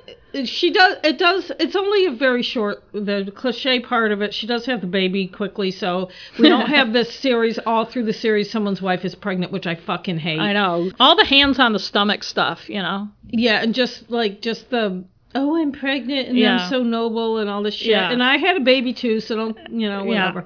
And the other cliche is the bad cops on the take. You know, They're okay, they're just very drug cops. cliche. I mean, it's like, so I don't trust anyone. they're like on the these Jersey squad anymore. guys. They're they're like Although the guy that plays DiAngelo is his name is David Lyons, and he's Australian, which I didn't realize. Hmm. Well, even Interesting enough. Australian guys can play cliche Jersey guys. So there are many narrative cliches that are annoying to me in this, but Mm. the worst cliched narrative in this show, which there isn't a lot of time devoted to it, but it bugged the shit out of me, and it, I saw it coming from a mile away, and I thought, well, maybe I'm wrong, and then it turned out I was right. Drunk girl, woman, is having or has had an affair with her boss, who's an older guy, white guy. She's black. I don't. The black and white thing wasn't th- that much of an issue. The fact that she's a young woman and he's a guy in his looks like late forties, mid fifties, I can't tell. It was very fucking annoying to me because I saw her interacting with him, and there was some kind of a hint to something in their mm. past, and I was like, oh, please tell me they didn't have a fucking affair. And then she went to his house for something at some in the, but she goes to tell him something about the case, and his wife answers, and his wife's really bitch to her, and it was the same. I swear to God, almost the same friggin' scene as in that the killing, whatever that one is that took place in Washington State with the red-haired actress. And yeah, I only watched the first. she season. had an affair with her superior. It was in the past, and she went to his house, and his wife was pissed. Same friggin' thing. It's like, Do you notice none of these shows have the Can- young guy having the affair with the female? Well, if they are, it's it's different. yeah, Like But- it's it's like she's like this old desperate, or I don't know. right. It's that's my least favorite It's a cliche. why why why do we what does that add to the storyline? you know, I only watched the first episode, but I don't think it ever adds anything to the storyline unless you know the boss Maybe turns out to be a murderer. Oh well, which they did, which he did in the killing. Spoiler alert. but not in this. No, or if it compromises the person's decisions. Well, that's maybe that's what the writer writer was trying to add. That oh, oh, well, it adds this tension between them because she's defying him and blah blah blah. But you blah. can, you there can be tension to defying your boss. I know. Not that that's ever happened to me, and not having an affair with the person. And this is Yeah. why it gets a minus in our books. It's an easy cliche to go to instead of trying to develop a more interesting storyline. And also, all these things where women are having affairs with their boss on TV, and it's like nowadays, I'm like, um, I know it still happens, but it's fucking sexual harassment. It's not supposed to happen. Even if your office doesn't have a policy against it, I don't understand.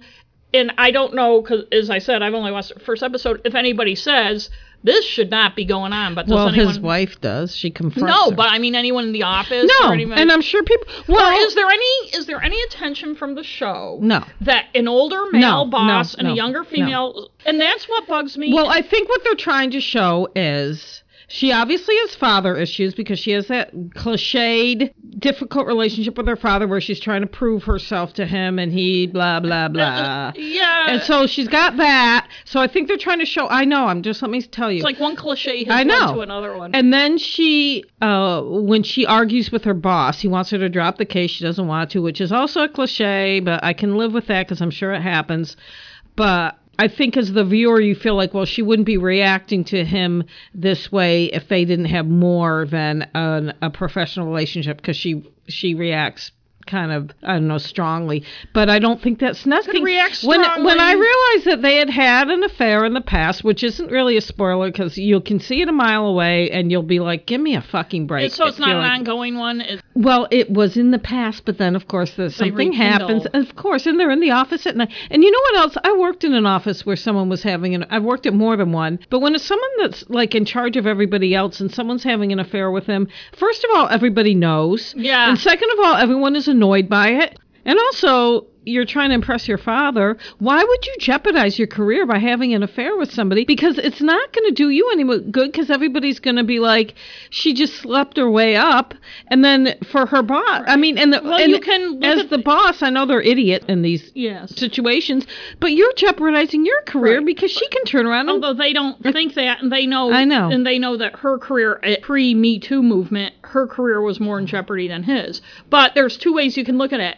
The first way is because the writers are TV writers and don't work in a normal workplace That's like everybody true. else. And so they have no idea how this woman would think or how she would feel. And there are women writers on the show. I mean, I'm not Well, saying they know. are TV writers That's too. true. Or she's an idiot. Yeah. Well, But she you isn't can't have it drunk. both She ways. is quite drunk all the time. I know. At least she has that uh, excuse. That probably jeopardizes And- her career too. I mean, the only thing that made it even the least bit interesting was uh, his wife seems like a fucking nutcase and assault, not assaults her, but accosts her on, in the public street Well, in front of kind of reporters.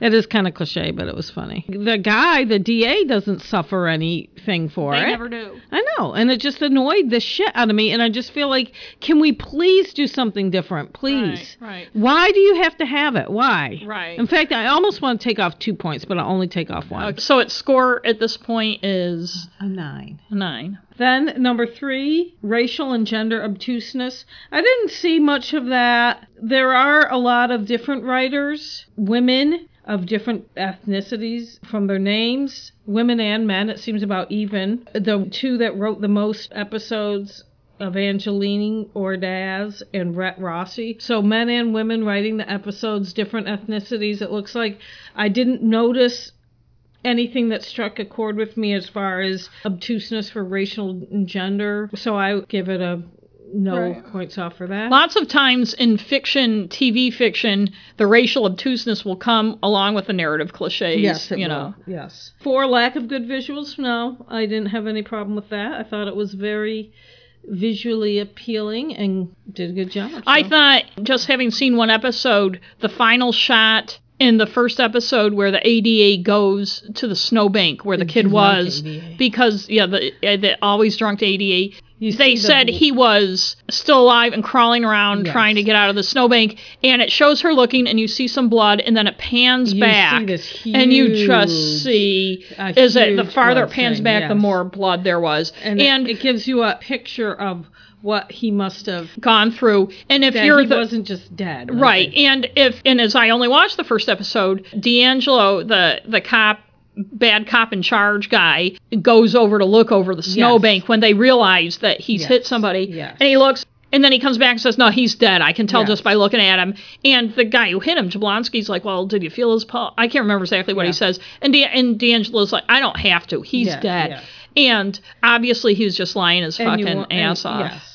It, it, as somebody who's out. only watched the first episode says. five missing pieces. You might think so when you start, but it's the type of thing. It's ten episodes. You've got to watch the whole thing. I think by the end, anything you're thinking is answered. Right. In a mystery, even one where you know who done it at the beginning, there There's there gonna be needs to be missing pieces for it to be a mystery. Yes. And the thing is, when you, as you said, when you get to the end, those questions need to be answered. And it's not like a like we were talking about with a nonfiction thing where You're know. leaving stuff out. Number six, inaccuracies. The one thing, there might be others that I didn't pick up on, so that's fine. The one thing that really annoyed me in the first episode when his wife, the reason he's rushing and hits the kid is his wife's in the hospital because she's having some kind of pains because she's pregnant and it, she's not due yet. And apparently, she has lost babies. She lost a baby before, as we find out. She, she doesn't give birth that time, but she does give birth quickly after that, and supposedly it's an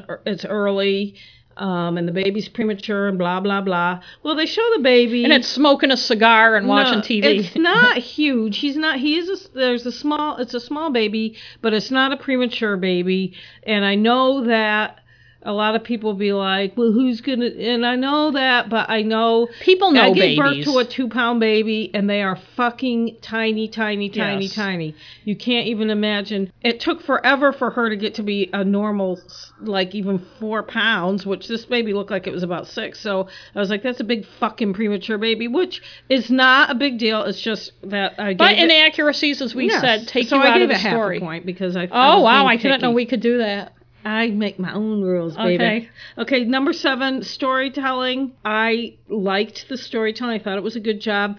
A lot of things happened that surprised me, but at the same time, they weren't twists that were un, un um, gratuitous twist. Yeah, they weren't like, oh, come on, kind of things. They were like, oh my God. Right. There was no mystery really, so that's not the factor. Like I said, it was the storyline is the cover up and what happened as a result of that, and what people did to try to keep it going, and what other people did in reaction to what happened. And and one thing too, and I don't know if this show does this, but it, it probably should. And when you start out a ten part series knowing who did it, it needs to uncover things as it goes along about Yes, the and it does. characters. All the things you assumed on the fir- in the first episode, you may be wrong about because Yes, you're finding some of the out. things you find out you're you are wrong about, mostly having to do with characters and what they did and how they are reacting to things. And things you think are going to happen and they don't. There's a lot of different layers. In some ways, it reminded me of The Wire because they are different groups of people that they follow along and things that happen and they do interact with each other, but we get to know different people. We also see different people. One guy's a drug dealer and of course the drug guys know him because they're on the take but also the brother of the uncle of the kid that gets killed knows him because he used to be in the gang but now he's a he's in the army and he's come back to um, town and in fact he was coming back the day the kid got hit by the car so you see different sides to people. I think they do a good job covering all the bases. The parents of the boy, the father's very religious. The mother is also involved in the church, but we find out she is not as religious and stuff like that. And um, the story is good from beginning to end. You don't, it doesn't lag, but it also, it isn't one of those things where oh, you, you never know. It's you know, it's just stupid twists that don't make sense or anything Yeah. like that. Twist So- for the sake of being yeah, twist. it was good. Eight, freshness. There's some tropes, like I said, the pregnant wife. Well, also the story itself is this Yeah. a story that that you feel like you're seeing something new, or is No, I mean it, it isn't. Um, I but I didn't take any points off for it because I thought that the way they told it was good. Right. But the the cop doing something like that and covering it up that's something we've seen a lot. Yeah. In a lot of stories, so it's not like it's like fresh. it's like you've seen we've seen stories We've where seen the cop bad cops. right, but then what what they do with it is fresh. I feel like the freshness comes from the acting. And a lot of the script was good. There wasn't the same old tired Right, and the characters. Yeah, the characters were were different enough. The one quibble would be the bad cops. They're kind of a little bit Cliche. Not yeah, cliche and a little bit like I've seen these before. Yeah. I've seen this type before, but maybe that's what they're like. I, I'm not taking off points because I feel like overall it didn't bother me enough for me to take a point off for. Some characters react in ways that aren't expected, so I thought that was good. So the characters also, I thought they were well rounded and defined, even though the type of person might be a bit of a stereotype, some of them, they did give enough background that at least you kind of understood where how they were acting, where they were coming from. I didn't mind the fact that KJ was drunk all the time. Well, near the end, she doesn't seem as drunk as she Really? Because it bugged the shit out of me, and I only watched one it episode. It bugged me that she was drunk, but it wasn't the normal drunk. So I don't know. It wasn't like it, she didn't make me as angry as on the wire. What was his name? McNulty. Oh God, I know, but he was a cliche in so many ways. he was. So, anyway. Um, Fish, uh, the character of Fish was interesting. He he adopted older dogs, Aw. and he has like a house full of dogs. And but it's not. It wasn't a quirky thing. It, when you keep watching it, it Yeah. didn't bother well, me. I liked him first episode too. Jablonski, the actor, was okay, except he always looks like he's looking down at the. I don't know. I Yeah, can't I see can't what see you just do it, yeah. He's playing a part. I mean, maybe I've never seen the guy in anything else. That first scene where he hit the kid, his reactions Beau to the other his name is Beau Yeah. Knapp. his reactions to the other cops. And was- he's the a good fact actor. that It's I just- thought he did a good job in that scene. I got a little tired of him as the episode went on, though. He's, well, you know, part of it's his character is Yeah. annoying. There's a, a young woman, uh, Nadine, who's a witness. You find out later. She's a heroin addict. Her, she's a good from a good family, but she's a heroin and blah blah blah. Her acting, especially in her last scenes, is very very good. Okay. The, all the acting, Regina King is, is a really good throughout. And she's the one who plays the mom of the kid who was killed, right? Butler. Yeah. I didn't think that there was anyone on the show that I thought, ugh, you know, they shouldn't be here because they suck. Everyone, the acting was just great. Beating the drum. Okay, number nine, repetition. There wasn't a. Not really. Sometimes even with fiction, you'll get the same type of people will say the same thing. Right. They have the same said, conversation. like, they do on soap operas, Right. Like, like every day, Right. The- They have the same conversation, but act like it. We didn't have. I didn't. I don't remember any instances of me thinking, "Yeah, you already said that." Yeah. Beating the drum, not as much as one would think with the subject matter. They really did not. You couldn't really get on board with the uh, bad cops, but it was showing us the race uh, issues without telling us. It didn't frame it as the black people are so good and the white cops are so bad, or vice versa it was showing everybody's experience and we had the duo of KJ and Fish who were black and white and did talk about she talked about it a bit about, About- race race issues Uh huh.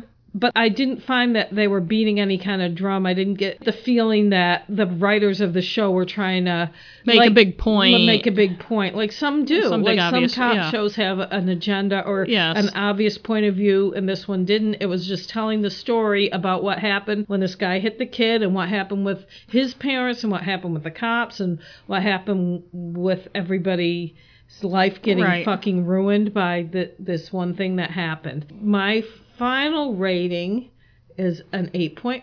Oh, that's pretty good. This is my synopsis. Good acting and layered storytelling make up for some pretty overused narrative cliches. Well, I guess overused cliche is a redundant. Redundant, yeah. I will say it wasn't uplifting at the end.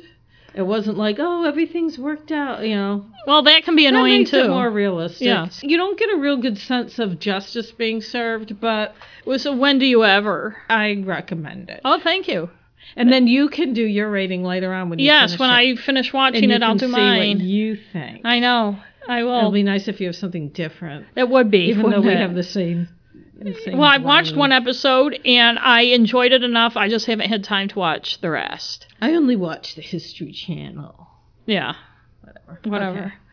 So what was yours? Well, I did a podcast, and I, there's only been three, only three episodes have dropped, but I'm going to rate it, and I think that we can reserve the right to, if we rate To something that adjust. isn't completed, we can also re, we can always re-rate. Or adjust. That's a new thing I just made up. Okay. Yeah, Hey, if I can make up half a point, you can. you can. That's right. It's Missing and Murdered, season two, Ooh. Finding Cleo. How do they know they're murdered if they're missing? Sorry. Oh my fucking god. and this is a podcast by the Canadian Broadcasting System. Season 1 was Who Killed Alberta Williams, which I enjoyed quite a bit. I was so excited to hear that there was a season 2 and it's funny I'm listening to somebody knows something and they played the first episode of this and that's how I realized oh cuz my iTunes tangent Ugh. unsubscribe me to a bunch of things know, and it's very annoying it, eh, so i have to resubscribe to them i just want to say too i loved done disappeared but it is very hard to listen to know. someone knows something and to missing and murdered because their narrative structure and I don't even have a problem with it, but it's the same one he uses in Done Disappeared, so he's parodying it. So you know, funny. he is so funny. But whenever they do it now, I'm la- it makes me laugh. A lot of podcasts and even even true crime shows too. too. But the way he says, like he asks all the questions, was this the was it? Yes. And the way he describes things, I like it, do. or when they interview someone. But in any case, I'll get right into it. Bad reenactments, obviously, no points off because it's a podcast. So podcasts, you know, there's never going to be a zero. They Um, could though. Narrative cliches, there are none. Ooh. The reporter, Connie Walker, is a First Nation person, which is their much better word for the thing we're still yeah, I like that. First Nation name. I we're, like we're still grappling to call our native people. And Who Killed Alberta Williams is about an indigenous woman, Alberta Williams, who was murdered and it's never been solved. And she talks in that a lot about the huge amount of Canadian indigenous women Yes. who have been killed to much greater rate than white women Yes. or that nobody seems to give a shit about. And she is also, she's Cree. And this one too, Cleo, is also indigenous. And they had something called, and I think a lot of people are semi familiar with the fact that for centuries, the government, both in Canada and the US, tried to assimilate oh, Yeah. or take away the culture in a lot of ways of Native people. Among other things in Canada, they had what they called the 60s scoop. In the 1960s, they scooped kids away from their parents mm. and had them adopted by white families for various reasons. And Cleo was a girl in a family of six kids, two boys and four girls, Ooh. like our family. Yes. They were taken away from their mother, adopted to different families. What they heard was that Cleo went to a family in Arkansas. Then her mother found out in the mid, this happened in like 1972, 73, in the mid 70s, that Cleo had been trying to hitchhike home and had been raped and murdered and left by the side of the road. They don't know where her grave is. Nobody ever saw her body. Nobody knows. They have never been told anything else Aw. about it. This is some of her surviving siblings trying to find out what happened to her. And one of them contacted Connie Walker, the reporter. And I was talking about narrative cliches. There really aren't any. She's talking about indigenous people. She's one herself.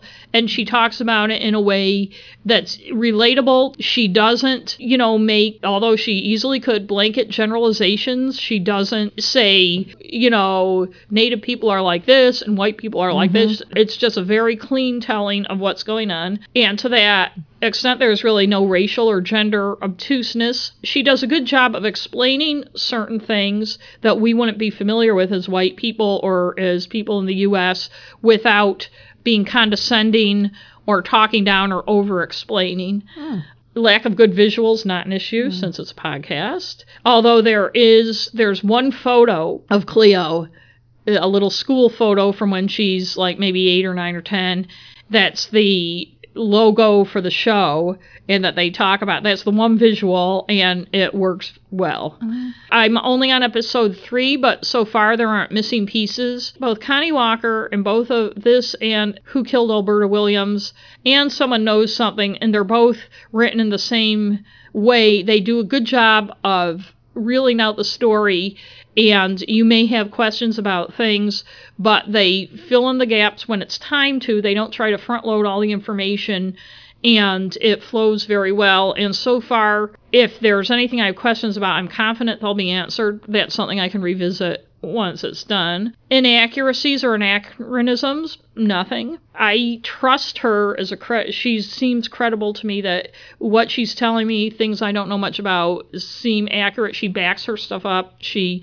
attributes things. The storytelling is excellent. She lets the story tell itself. She doesn't use a lot of overblown language or adjectives or adverbs. I know there are people who who have criticisms of these CBC podcasts as as being too descriptive or the language being too flowery. I kind of like the descriptions. She does a good job of describing people, and someone knows something. David Ridgen will really describe people and describe settings. I find it fits with their um, storytelling, and I, the way she describes things flows well and doesn't seem like overwrought or Okay. Freshness, yes, it's a very fresh story. We don't. Nobody else is telling the story she's telling. Good. Nobody else is telling the type of story she's telling. There's a lot of true crime out there about obviously young women who are killed or missing or the victims of an unsolved murder, but nobody's telling these types of Yeah. stories about young women. And I appreciate the fact that she's she's not going for the low-hanging fruit. Repetition, there are some of these many episode podcast where there's a tendency to repeat facts a lot and stuff. Sometimes I think the people feel they have to because we may forget. Yeah. And I find what repetition there is is necessary to the story. If I'm reminded of things, it doesn't bother me. There hasn't been an instant yet where I've been saying, okay, already Mm-hmm. you know, we you keep saying that. I get it. And beating the drum. This could easily be a story. The indigenous people, the the bureaucracy, the unfeeling bureaucracy, the lack of help the family gets trying to find out what happened, and all the issues related. She lets the story tell itself. She's a very empathetic person. She tells her story with a lot of empathy, but she's very smart in letting you don't need to beat the drum on this story. All you have to do is listen to the story. And so this gets a 10. Ooh. And I know that's after only three episodes, but I'm a huge fan. I was a huge fan of Who Killed Alberta Williams. I haven't listened to any Missing of and. Murdered. And so far, I'm a big fan of this. Once it's done, and I can't remember how many episodes there are, but once I've listened to all of them, I'll let you know whether my 10 stands or whether, you know, I had any issues with anything. But I highly recommend it. She tells a very good story. It's important. That's a word that bugs me a lot when people use it, but it's easy to overlook stories like this, but in a lot of ways, there's so much more to them than there are to the stories we hear a lot. Hmm. And Okay. so my first Good. NNW rating is a 10, so so much for being a negative Nelly. Yeah, I guess you're not very negative. Well, you weren't very negative either. Yeah, we picked good ones this time. And, you know, sometimes it's easier to rate something that we feel good about. critici- but oh. it's funny because since we started this, and I haven't had a lot of time in the last week or two to watch a lot of stuff, but like in, in for instance, in my research for my story tonight, I found myself rating Yeah, I everything know. I, I've been- I have been saw too. in my head. Yeah, and some things did not fare well. mine. Like that 2020 would have been maybe a one or a two. Twenty sometimes, and it I don't watch it that much because sometimes yeah, I can't even tell you who the reporter was. But anyway, so that's today's show. Yes.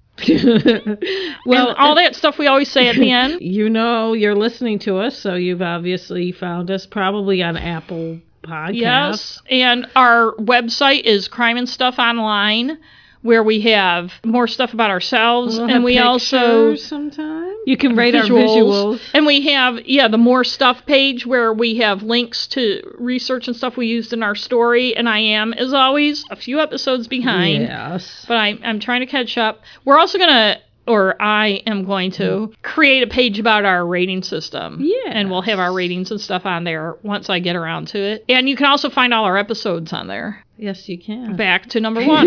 You, the yoga twin. you can also find us on Twitter, Sisters, at Crime and Stuff. Yes, please Stuff. follow us on Twitter. It's pathetic. And our Facebook. Don't say that. Okay. man. Yeah, but they can see. I know they can see, but we don't eh, let them figure out it's pathetic. Okay. Our Facebook page, Crime and Stuff Podcast.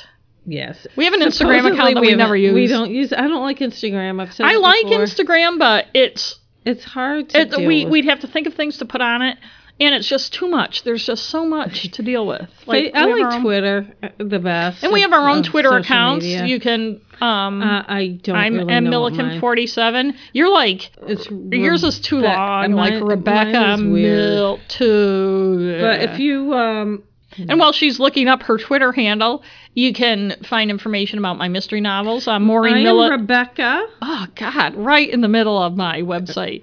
MaureenMilliken.com. yeah. Well, everybody else plugs it. Well, you didn't hear what I was saying. I, was saying they could find more yes, information. I heard it. you. Okay. I was waiting to see if you were not. Other people plug their shit. I had nothing. I was not making a judgment Okay. about that. I was waiting to make sure you were. so, what's done. your Twitter handle? It's at Rebecca Millika. it's Rebecca M I L L I K E two. So instead of that, instead of the It's hard to believe there's another Rebecca Millica out there's there. instead of so it's Rebecca Milliken, but instead of the N, There's a there's two. a two. Wow. Can- and you can rate and review How us. How come I lose? Oh, you know what? I, I'm going to blame my loss of followers on the fact that Twitter's getting rid of bots. So some of my followers were probably bots.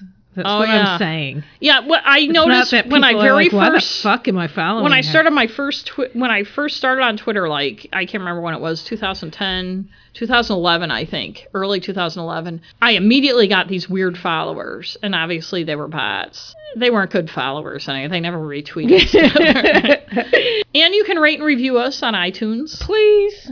And donate on Patreon. Yes. There are links on our website, Crime and Stuff Online. And if you haven't listened to our other podcast, Groovy Tube, we we are we're making, in hiatus. We're in hiatus, but if you haven't listened yet, we've got Yeah, we'll get back to it as soon as I get my book written. yeah. She's got to write her book. It's it's going slow. I'm missing my Brady Bunch though, I miss doing it too. I miss doing Groovy too. but she does have to get it's a lot of fun. All her her fans are clamoring for book number. and if we get three. enough donors, we can get a computer for Rebecca, and she can help edit the podcast, and that will give me more free time. And then maybe we could start I would edit it. too. I know you would. You I'll would edit You wouldn't have a choice. You would have to. And then I'll just it'll be my podcast. Yeah. I'll Yeah. control it. Yeah, wait till you see how easy that is to edit a, person completely out. I know that you've tried. You Yeah. certainly have. And do you know what you're doing next next I episode? have some ideas, but I'm not sure. Uh, you always I'm not keep it a secret. You're always so coy. I'm I because I might change my mind. I, I don't want to disappoint, but also I think I'm going to go back a little further in time just because some of these newer ones are getting me bummed out. And when it's when there's a little bit of time passed, it's a little more. it's like no one suffered. Yeah. Yeah. See, you. I, I guess you have more feelings than I do. I don't get really get bummed out. Maybe you're a my- sociopath. Maybe I am, or maybe it's just my cold journalistic. I, it's the kids ones, and we've. I know because you're a mom, yeah. No, it's just that we've done a lot. okay, so until next time. See ya. Bye. Bye. And I just got a pop up ad. Fuck! For something called Goop. What the That fuck? stupid Gwyneth Paltrow. Fucking. Fucking. Blame her. Where's my That story? Hang on. pain in the ass. See, this is this is why I should write everything out be, and not try to do things from my fucking phone.